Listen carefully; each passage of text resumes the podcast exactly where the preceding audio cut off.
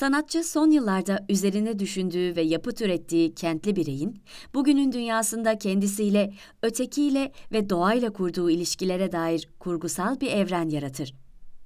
İnterdisipliner bir tavırla ele aldığı konu, fütüristik ögeler içeriyor görünse de, aslında bugünün bir tezahürü niteliğindedir. Zira sanatçının yapıtları üzerinden bizlere ulaştırdıkları, kendi dahil hepimizin küçük güncel hikayelerinden kesitler içermektedir.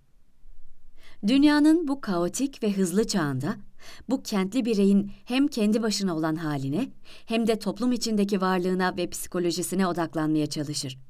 Sosyal mecralarda çokça iletişimli ancak tüm bu kalabalıklar içinde yalnız olan, kendini, yarattığı ideal kimliği üzerinden tanımlayan bu bireyin deneyimlerini, kısacık anlar ve aklından geçen düşünceler üzerinden anlatmak niyetindedir.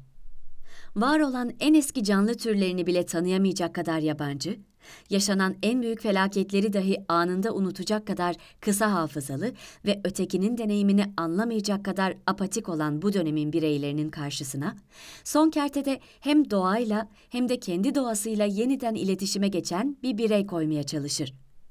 Fauna ve flora ile yeniden temas etmeye çalışan bu birey, samimiyet ve içe bakışla belki de yeniden kendine ulaşacaktır. Tüm bu sebeplerden dolayı kendine ve etrafına yabancı olma meselesi, bu dönemin gerçeği haline gelen gözetleme ve gözetlenme olguları, muğlak iletişim ve temas konusuyla beraber işlerin kavramsal altyapısını oluşturur.